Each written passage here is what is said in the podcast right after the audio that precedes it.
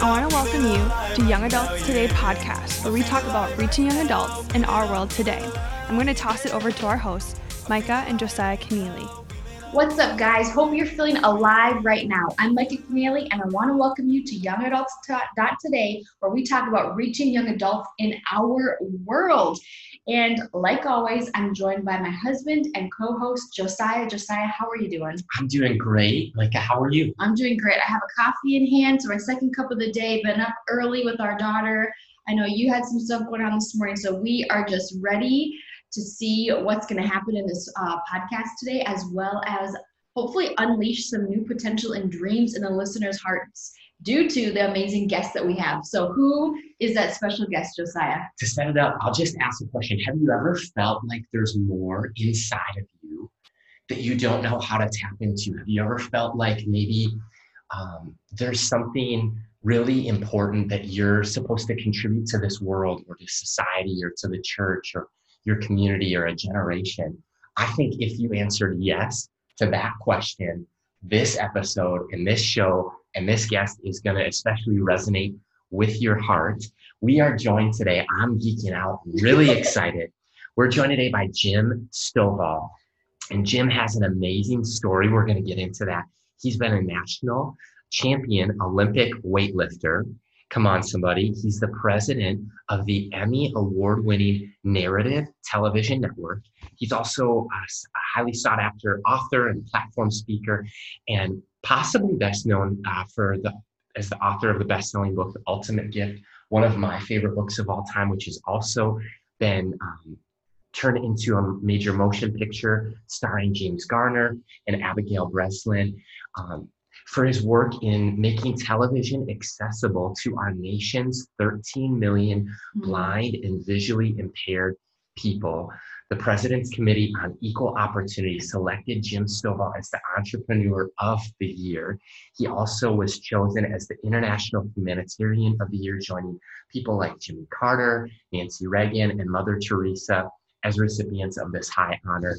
And Jim, we just want to say hello. Thank you for taking time with Mike and I today. Well, it's a blessing to be with you, and I look forward to our time together. We are so excited, Jim. I will tell you that I married into Josiah's family about three years ago. I've known him for about, what, six years. Right. And one of their family traditions is to sit down during Christmas and watch The Ultimate Gift.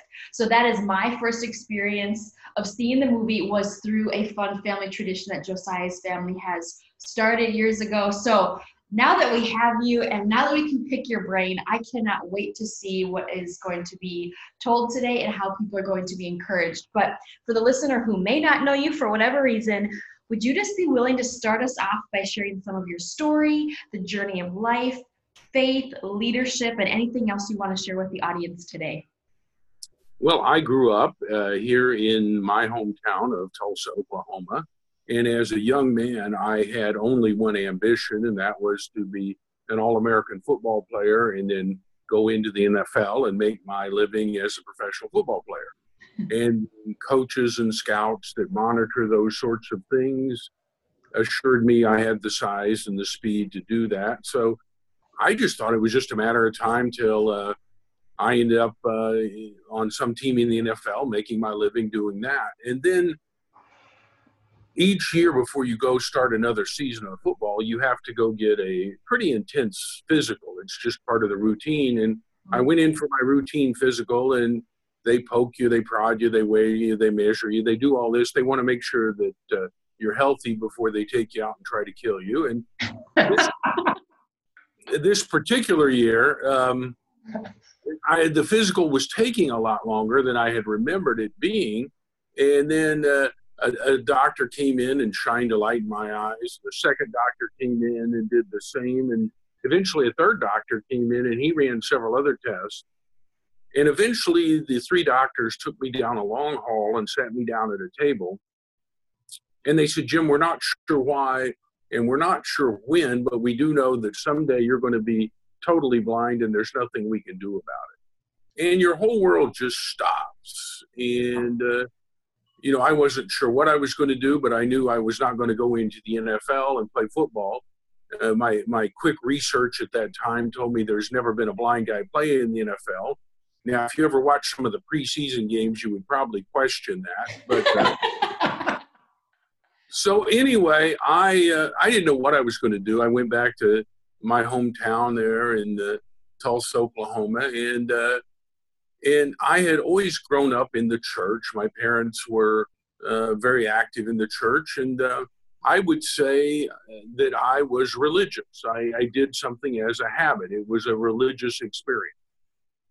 And religion is great until you come face to face with a crisis, and then you better develop a relationship.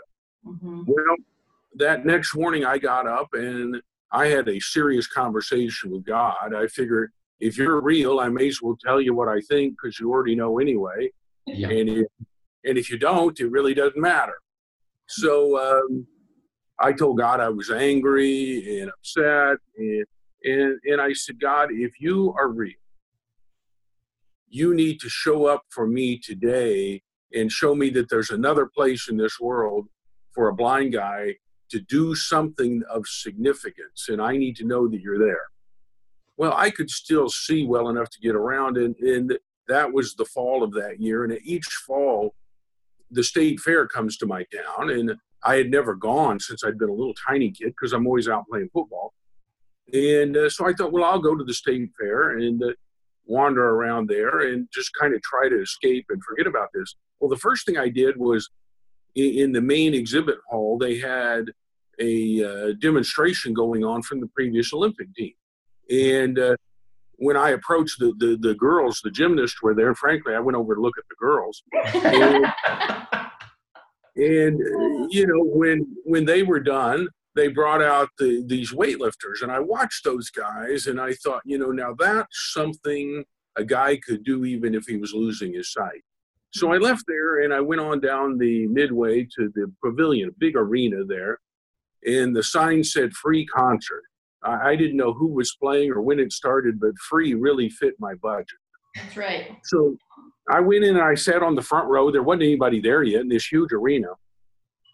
So all alone there, I prayed a little, I cried a little, I reminded God, you've got about six hours left until, uh, you know, you're going to time out on this uh, demand I put on you. If you can imagine this, this young man, uh, you know, putting Almighty God on the clock there, but that's what I did. And, you know, I thought about, you know, losing my football career. I thought a little about those weightlifters, and I thought, is there really something a blind guy could do?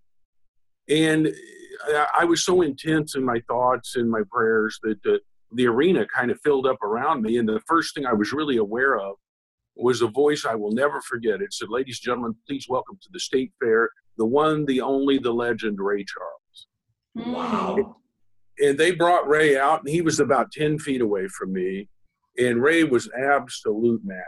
And I said, okay, I get it. That, I mean, for me, Ray Charles was a burning bush. I, I get it.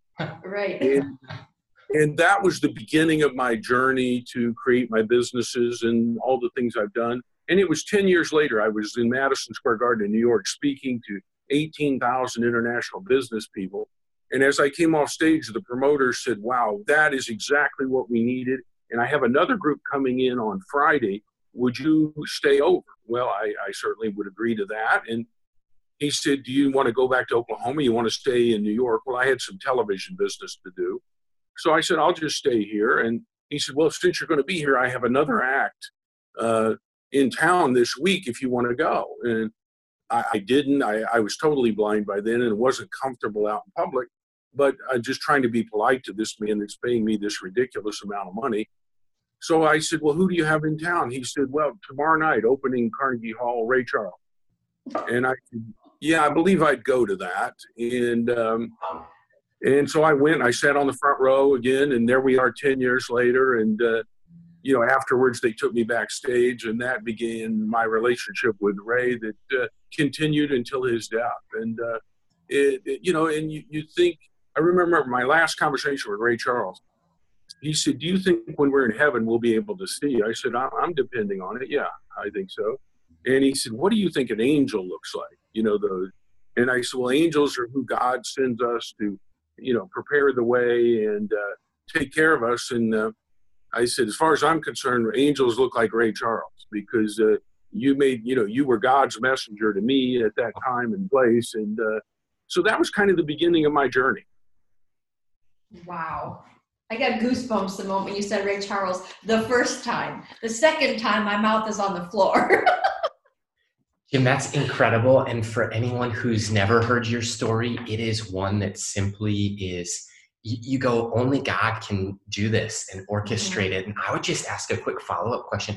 How old were you when, when that first encounter at the state fair happened? I was uh, about nineteen, uh, almost twenty years old, and yeah. then, and then, uh, you know, just before I was twenty-nine, I lost what little bit of vision I had left, and for the last thirty-one years, I've been totally blind.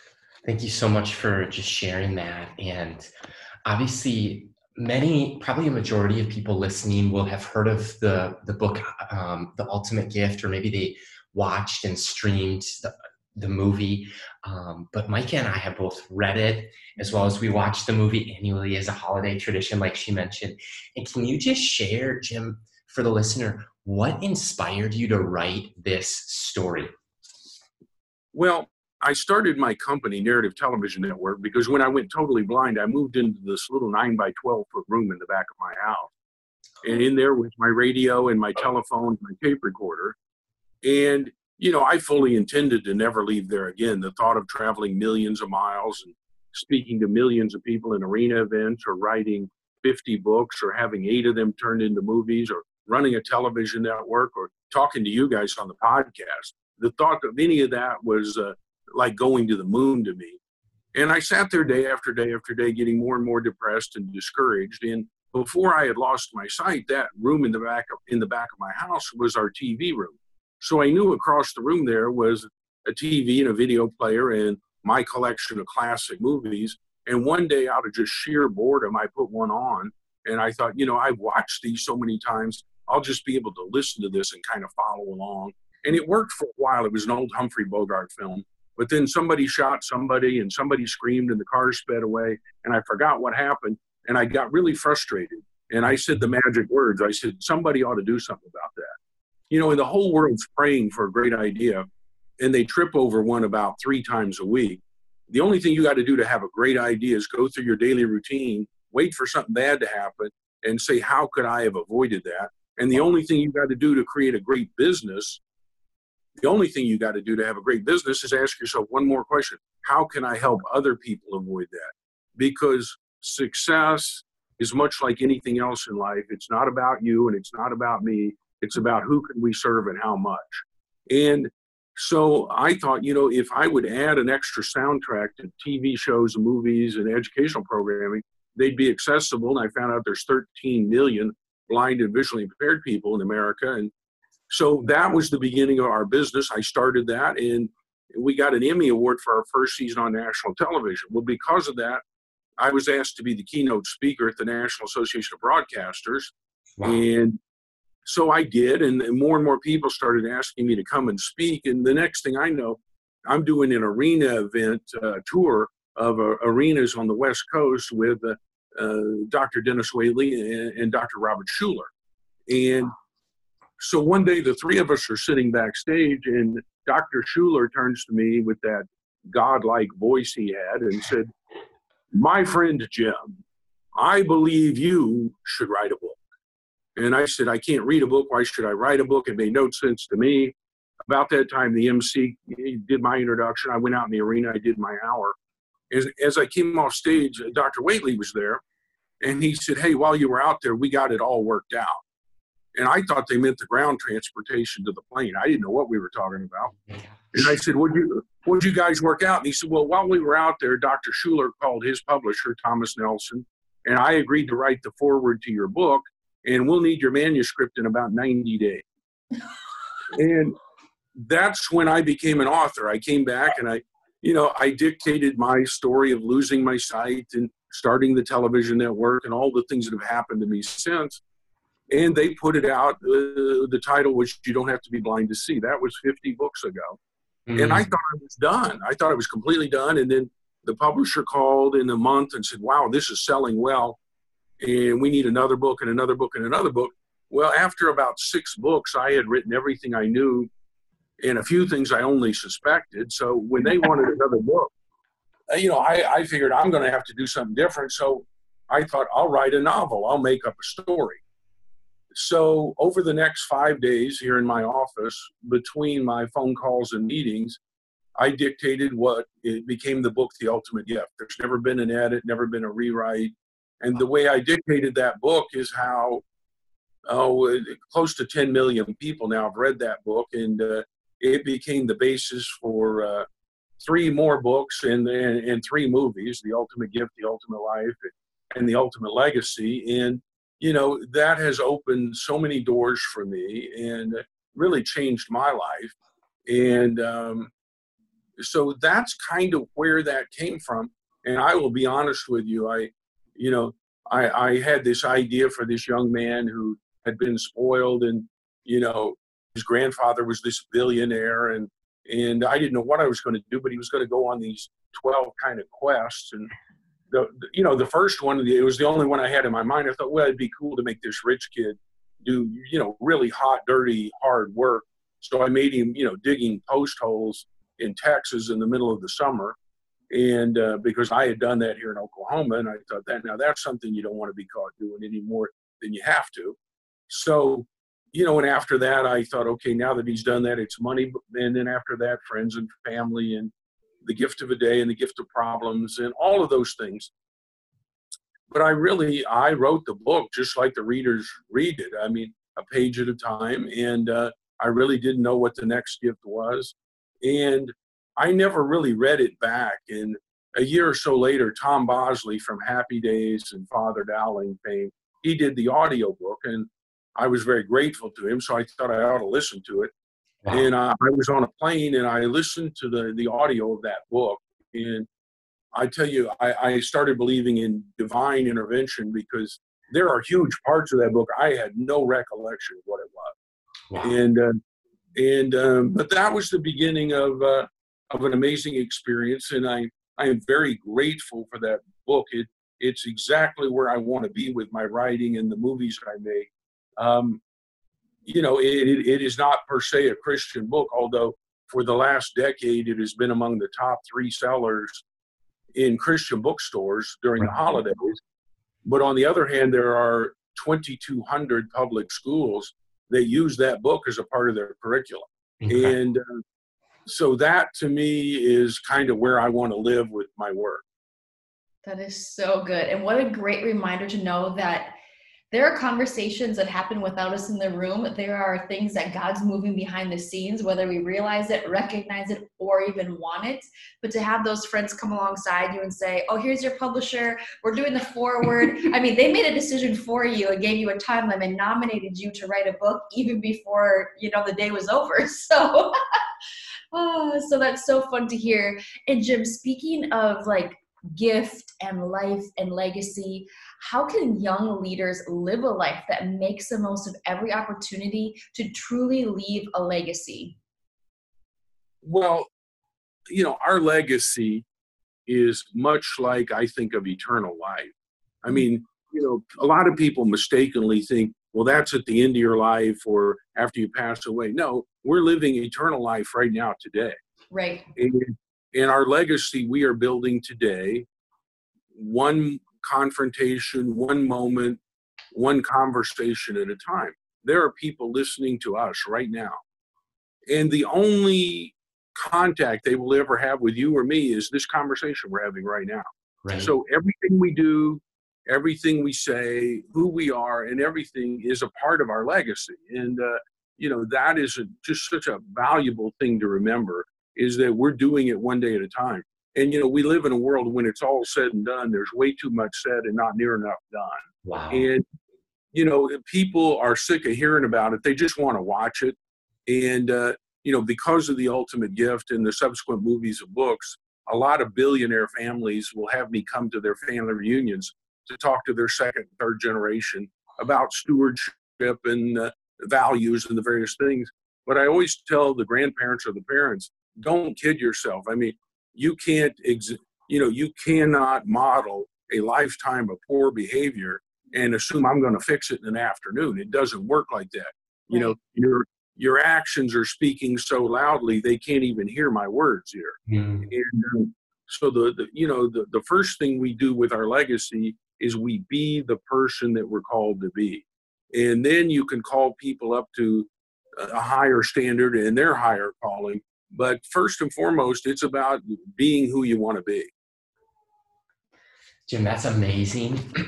So many things stand out to me. And one of them, just because you said it, it just echoes in my ear. And you said, when it's all said and done, there's way too much said and not nearly enough done. And I think that young people are wanting to make a difference. They're wanting to change the world, and sometimes waiting for this golden ticket or their moment to shine. And like you said earlier, it may be right in front of them as a problem, as a challenge. And my question to you as well, as someone who can speak to this, what advice would you give someone, Jim, who's maybe in the midst of the pain, in the midst of their darkest hour, in the midst of hardship or challenges, they're facing adversity in this moment, and somehow God guided them to this episode? What advice would you give someone who's in the thick of it and the struggle is just really real in their life? Well, several things you need to do. Uh, the scriptures promise us that all things will work together for good, but it certainly does not say all things are good. Mm-hmm. And, you know, bad things happen to good people. But, you know, as we go through our life, you know, we feel like we're in the middle of this struggle and chaos and all this stuff. And then every once in a while, you come out on a plateau where you can look back across where you've been and, and see how far you've come. And as you examine where you've been, you see this divine order. You see this amazing, miraculous planning that's come into place. And you realize, as chaotic as it was, as difficult as it was, that was the only way I would have gotten here. And, you know, and, you know, when you feel those things, you know, you need to remember, I'm still a child of God. All his promises are true. He's still on the throne. And uh, there will be a day when what I'm dealing with now will be a story. It will be an example. It will be a model for other people, and it will help them through this process. And then, you know, I'm a huge believer in the fact that all things do work together for good. So start looking for the good. Where is the good in this? And then when you really get down and you're in despair and you're struggling with all those things, the, the, the quickest thing I know how to do is, is I actually two pieces of advice. One, my grandmother gave me oh, fifty years ago, more than fifty years ago. And uh, I was at her house. And those of you who've seen The Ultimate Gift, um, the little girl played by Abigail Breslin with leukemia, mm-hmm. that was not totally fiction. I My older sister died of leukemia when we were little kids, and that's where I got that character from. Well, because my parents were taking her all across the country trying to get treatment, I had to stay with my grandparents, and I didn't have my, my toys or my friends or my dog or nothing. I'm just this four or five-year-old little kid, and I, I guess I was complaining a lot. And my grandmother told me, she said, "Now, Jim, we have a rule here at our house. You can complain all you want as soon as you fill out your golden list." And I said, "What is a golden list?" And she said, "Well, all you got to do is write down ten things you're thankful for." Wow. And I remember I wasn't old enough. I didn't know how to write. So she wrote them down. But it is a process I have been doing every morning of my life from that day to this. Wow. Um, for over a half century, every day I write down ten things I'm thankful for. And I defy you or anyone listening to us to write down ten things you're thankful for and have a bad day. Dang. It just doesn't happen.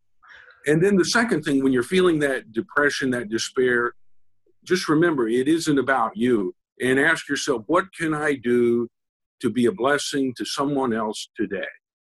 And if you'll get, you know, one of the great paradoxes in when you're suffering, when you're in lack, when you have a need, if you'll go help someone else, it solves your problem. And, um, you know, that's such a powerful thing. So be thankful for everything you have, and go help somebody else, and uh, you know that's what it'll do. And and I I take great solace in the seek ye first the kingdom of God and His righteousness, and then all these other things will be added unto you. Well, to me, what that tells me is I can either worry about all these other things, or I can just worry about seeking his kingdom. And I don't know about you guys, but the, I'm kind of a simple guy, one-track mind. So if I can just focus on that and let him take care of everything else, um, it, it's a good division of labor, and it has served me well throughout the years. I think that's so good, Jim. I think one thing that I've learned in just in ministry and just growing into my faith and walk with the Lord is worry is wasted prayer, and fear is putting faith in the enemy. And even for the listener today, if you're up against something like Jim said, look at what am I thankful for? Mm. Like if there's breath in my lungs, then there's still purpose for my life. If you know, there's a roof over my head and a meal in my belly, I should be happy and rejoicing. And I think sometimes as Americans or people or um, just being a human being, probably we take our eyes off the Lord and focus on the meaningless things of life. And Jim, I know that you've shared your story of being um, physically blind, but what would you say for somebody who is, you know, spiritually blind right now, who is desiring more of God, but not seeing truly the things that he has for him? What advice would you give to that person who's wrestling today? Well, for the first part of my life, I had sight. Mm-hmm. And sight is a precious gift. It tells you where you are and what's around you. It's a very handy thing to have. But somehow in the process of losing my sight, he gave me vision. And as precious as sight is, vision is an infinitely more precious gift, because vision tells us where we could be and what is possible. Yep. And the scriptures, they don't tell us my people perish for lack of sight. They, the scriptures tell us my people perish for lack of vision. And, you know, and the reality is people tell me, you know, I don't have a vision. Yeah, you do. You've been given a vision many times. You just haven't looked at it that way. You know, we all had those dreams, those goals, those callings, those things. When we were teenagers or young adults, like, you know, I'm going to be this, do this, have this. I'm going to create this. I'm going to change the world. But somewhere between there and here, this thing called reality sets in, and we get so busy, we get so busy making a living that we forgot to create the life. Wow. And if I'm here today to do anything, it's to remind everyone that the greatest calling, the biggest, scariest goal you ever had in your life, the one way down deep in your soul that only you and God know about, mm-hmm. it's still alive and well. And the only thing you got to do to activate it right here on this podcast is go into that little voting booth in the middle of your soul that only you and God know about, and reach up there and grab that handle that says yes and say, I am going to vote for me. I believe this. I don't know how to do it, when to do it, where to do it, who to do it with. I don't know where to get the money. I don't know anything about this, but I am going to do that. That is worthy of me. And the only other person that gets a vote is you and God. And uh, once you vote for yourself, you'll find out he voted for you a long time ago. Oh, that's so good. That's so amazing. Jim, I know that um, God's just used you a handful of times in my life, some on the phone like this, some through your writing, through, you know, motion picture, to just download that dreams are alive and well. And there's a head full of dreams. There's a heart full of vision in, in Micah and myself. And I believe in the listener's heart as well, that God's the ultimate dream giver. Mm-hmm. And dreams are gifts from him. Like, we are not ultimately responsible for the final outcome. That's really up to him. But there is a voting process that he invites us into. And that's a beautiful thing, like you said. And I want to ask you two questions about books, because I'm a curious person. The first one, I remember something that you said the last time we chatted. It just really uh, caught me off guard, took me by surprise. You're a voracious audiobook listener. Can you talk for a second about being a lifelong learner? Yeah, I am. Um, you know, as someone with ten million books in print, a uh, New York Times bestseller, and nominated for a Pulitzer Prize, I am embarrassed to, to tell you and your listeners, your audience, that uh, when I could read with my eyes, like most of you do, I don't know that I ever read a whole book cover to cover. I was an athlete, and uh, I thought that was enough. After losing my sight, I was exposed to audiobooks at a time they were going digital. And I had the blessing of becoming part of an experiment done by the creators of audio, digital audio, and they had invented this thing called compressed digital audio, which allowed you to speed it up. And they were curious, how fast could you speed it up and wow. people still have comprehension? And so I sped it up a little more and a little more and a little more, which is what I still do to this day. And I can listen to an average book at uh, oh, probably seven to eight hundred words a minute, which means I can finish a ten hour book in an hour and fifteen or twenty minutes. So I, re I read a book every day. There has not been a day in the last uh, twenty-five years I haven't read a whole book cover to cover. And that changed my life. I mean, becoming, becoming a reader made me become a writer. It opened the whole world to me because I was stuck in this little nine by twelve foot room I thought I would never leave again. But through my audiobooks, um, Shakespeare and Hemingway and Mark Twain and the Apostle Paul came to my little room, and my universe got huge all of a sudden. And uh, that was the beginning of me thinking about, you know, could I actually write a book and what would that look like? And, uh, you know, and I, I understand the divine absurdity when you, you write books you can't read that are turned into movies you can't watch. I get that. But, you know, that has become a part of my reality. Jim, um, silly question and then a serious one. I just got to know, when you speed up an audiobook, at what point is chipmunk speed, like Alvin? Like, what at what rate is chipmunk speed? Well, you know, probably at three hundred words a minute, you know, uh, but because the digital audio, it, it basically compresses the, the silent spaces between the words and the letters. So it, it doesn't get as high as people would think. It just sounds like one constant noise. Got it. I was just um, imagining like the Alvin and the Chipmunks read you your books, but no, I'm totally kidding there. But so Jim, also like I wrote my first book in twenty seventeen.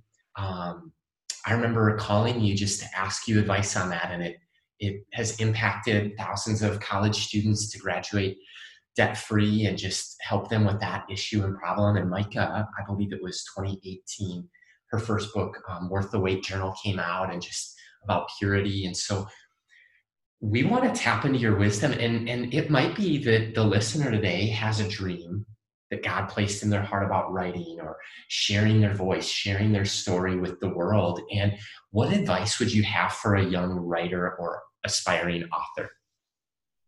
Well, first, be a reader. All writers that I know of that are good are voracious readers. And then great writers write every day. Uh, you know, and whatever you do, you need to do it every day. Mm-hmm. And, and one of the things, we had a real blessing a few years ago because uh, Ernest Hemingway's grandson re-released a new version of his book, The Movable Feast. And the blessing was that in the back of the book, he included part of Hemingway's first draft of that book. Wow. But what, what that did is it taught people like me that uh, I'm no different than Hemingway. See, uh, writing is a lot like social media. We know our real life and we look at everybody else's highlight reel and we start to feel inferior. Or we look at the, the, the page we typed today, this draft of our book, and then we go over and read Hemingway's final version uh, of his book and we think we're inadequate when in reality, when you read his first draft, it's no different than ours. And um, so, you know, you, you need to write something every day and, um, you know, put yourself out there. And it, it, it's hard to do. I mean, it, you know, if it was easy, everyone would do it. But it, it is such a blessing to be able to do. And, you know, I always imagine the people out there, someone, somewhere there is someone waiting for wow. the thing you're afraid to write. The thing that's scaring you to write, there is someone out there afraid and, and broke and concerned and sick. And what they need is what you're afraid to write. And if you're going to deny yourself, for the love of God, please don't deny them. Wow. That is an incredible challenge. And I think that resonates with myself and Josiah and the Easily, listener, definitely. That we, ha we may have a heart full of dreams and a head full of ideas, but we need to get activated and start doing and putting our hands to, to the grindstone and put our nose to the grindstone and just surrender that to God in the process and see what he does and not rob people of an opportunity to experience breakthrough. Obviously, we are not the answer, but he may be using us as a puzzle piece for a portion of that answer to somebody else's breakthrough moment. And wow, what a great challenge. And Jim, we want to challenge you next. We do something with our podcast. The last five minutes that we have with you, we're going to ask you, is called five and five. So five final thoughts, five questions in five minutes. Do you think you can do that? We can do it. We can do it. Okay. So this is one of my favorite questions. Question one, if you could describe your soul right now in three words, what would those three words be today, Jim? My soul is expectant. My soul is at peace. And my soul is grateful. Oh. Amen. I'm passionate and fired up hearing you share your wisdom, Jim. Um, second question, are there any words that you live by? It could be a quote, a verse, just any words that you live by. Every time I get on stage at an arena somewhere in the world, I always tell my audience, please don't miss the power of this message due to the weakness of the messenger. I am not someone that has arrived. I am a fellow traveler, and you came here seeking answers. I don't have the answers, but I will confront you with questions and hold a mirror up in front of your face, and you will discover God created you with the answers you need. But there are three truths I always leave with people. One, you have the right to choose, and you are where you are because that's where you chose to be. And if you don't like it, get up off your blessed assurance and change the channel. Number two, you are one quality decision away from anything you want. You're one quality decision away from whatever you want. It all begins when you decide, and I don't care whether it's your faith, your salvation, your family, anything you have in life changes when you change your mind. And then that's the third. You change your life when you change your mind. So you have the right to choose. You're one quality decision away, and you change your life when you change your mind. What a great challenge. I'm like wanting to take notes over here, but I don't have a pen, but I will be going back and listening to this episode several times, even as I'm living it. So Jim, question number three, I know you uh, have been an athlete and a sports fan, and here's a little um, baseball curveball for you. If you could ask Josiah and myself one question today, what would you ask us? The question that I always ask myself before I do anything, I pick up the phone, before I got on this podcast, before I sit down to dictate something I'm writing, a screenplay, one of my columns, whatever I'm writing, I ask myself one simple question. What would I do right now if I were amazing? Not good, not adequate, not okay. What would I do if I were amazing? Because God has given us the ability and the talent and the tools to do anything we want. The the only thing we have to bring to the party is effort and attitude. That's all we have. Everything else will be supplied. You show up with a great effort and a great attitude, life will change. But, um, you know, what would I do right now if I were amazing? Go ahead. Oh, my gosh. Well, Jim, I'll give it a stab. I just think, like, if I was amazing, fear would not hold me back. Yeah. Uh, I would not be ashamed or afraid or nervous. I think there'd be a boldness that would come about me, a courage, and uh, I wouldn't have to like psych myself up to make a certain phone call that intimidated me. I would just flow in it. I would just do it fearlessly, and I think that that would apply to writing books, making some videos that would encourage and bless people, um, preaching the word of God. I think it would apply to every meeting. And I think it's like, I would do the things that I'm afraid to do right now, Jim. Oh my gosh, you took my word. Okay, so two words I would, definitely what Josiah said, approach everything fearlessly, um, but also surrendered to God completely, but also just leaning into the tenacious um, aspect of what he's called me to do and how he's called me to do it, and not be ashamed, not be afraid like Josiah was talking about. And also realize that no matter where we go, somebody's going to reject us, and I can't be afraid of that. You know, like Jesus said, if they if they hate you or reject you, it's because they hated or rejected me first. And I know that God's downloaded some amazing um, scary things into my life and into my heart, and to sit down and actually do them each and every day. I think I would do exactly what you said, every single day, a little bit at a time, you know. That's, I'm challenged by that question right now. I'm thinking what I should be doing right now after this podcast. We're going to leave this episode and go get so much done that we've been afraid to do. Yes. But back to you, Jim. Question four out of five. Um, mm. Would you be willing to share about a mistake? It could be any mistake um, that you've made at any point in your life, and maybe what God taught you or revealed to you through that process. Well, the, the mistakes I have made is when I don't have the faith to pursue the higher calling. You know, when I'm afraid to go do something else. And, um, you know, it, it, it, you know, one of the biggest challenges about being blind or having any profound disability or uh, situation in your life is people don't expect you to do anything. Mm-hmm. You know, if I had stayed in my little nine by twelve foot room and played the radio for the rest of my life and never left that room again, nobody would, would have criticized me. They'll, they, you know, isn't it great he can play the radio? What a wonderful thing. I mean, nobody's going to do this. So you have to become internally motivated, and you, you have to do that. And um, so I have to constantly hold myself to a standard much higher than anybody in the world will. And I have surrounded myself with a handful of people. And I believe Jim Rohn, my late great friend and colleague, when he said, we become like the five people we hang around with the most.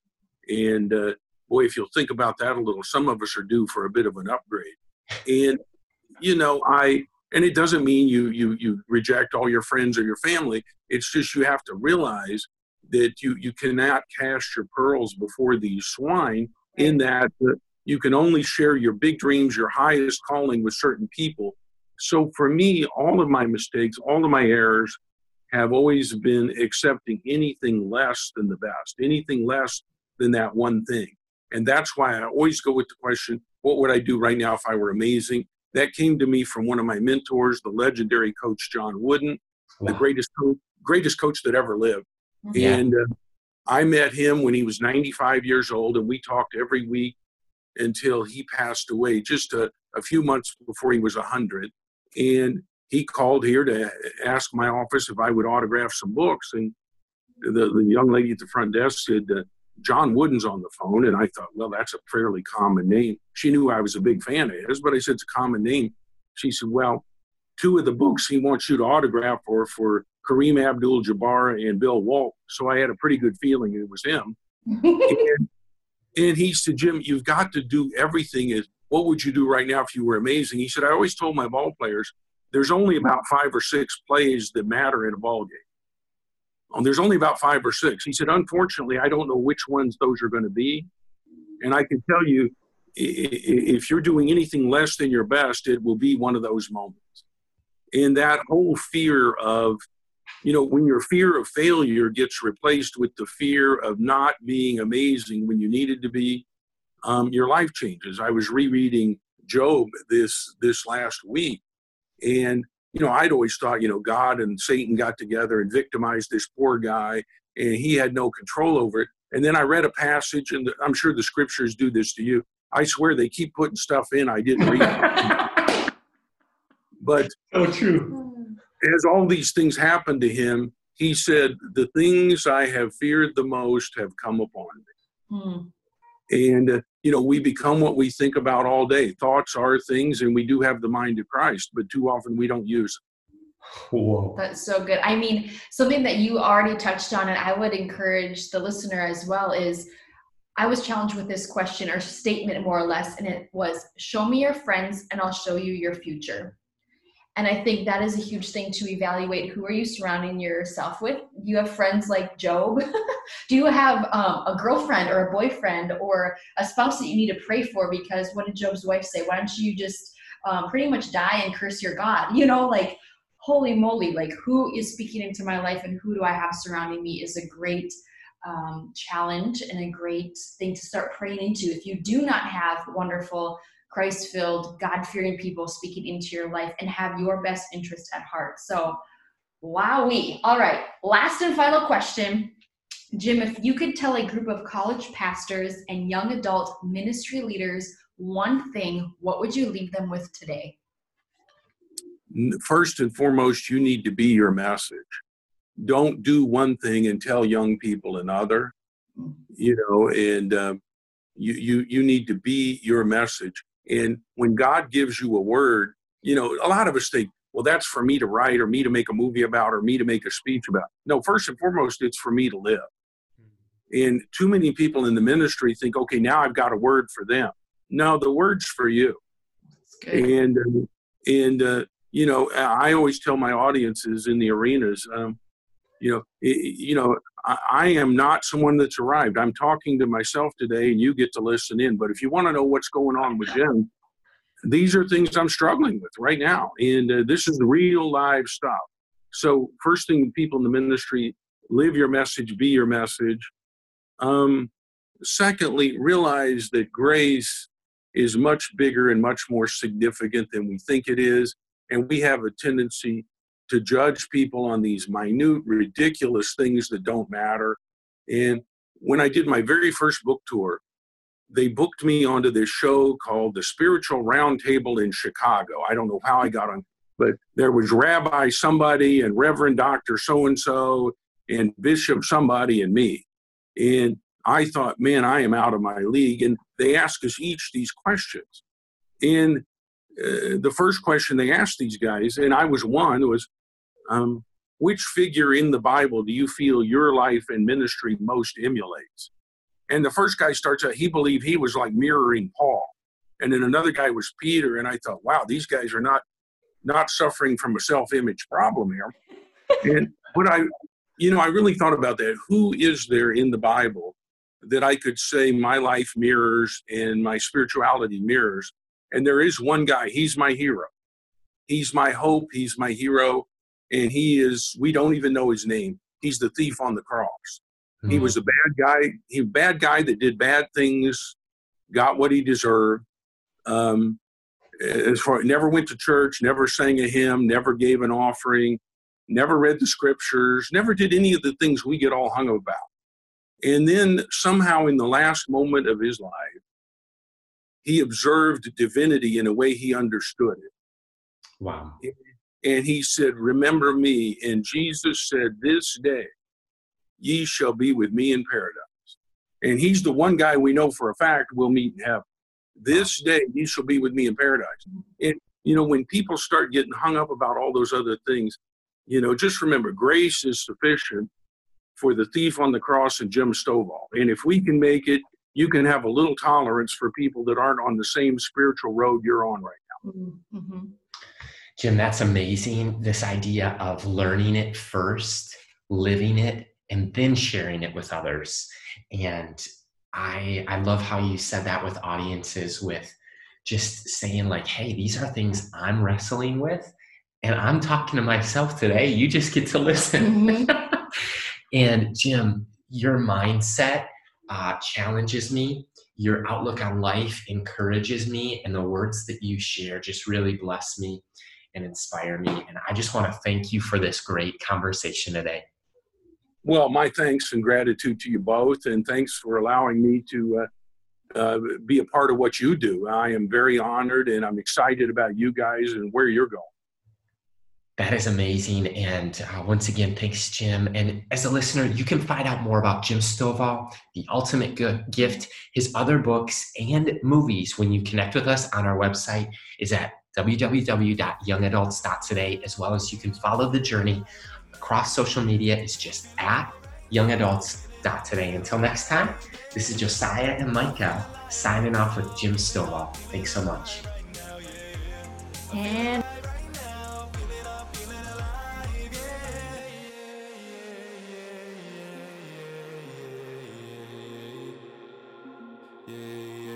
Thanks for listening to today's conversation on the Young Adults Today podcast. If you enjoyed today's episode, go ahead and subscribe, rate, and review this podcast.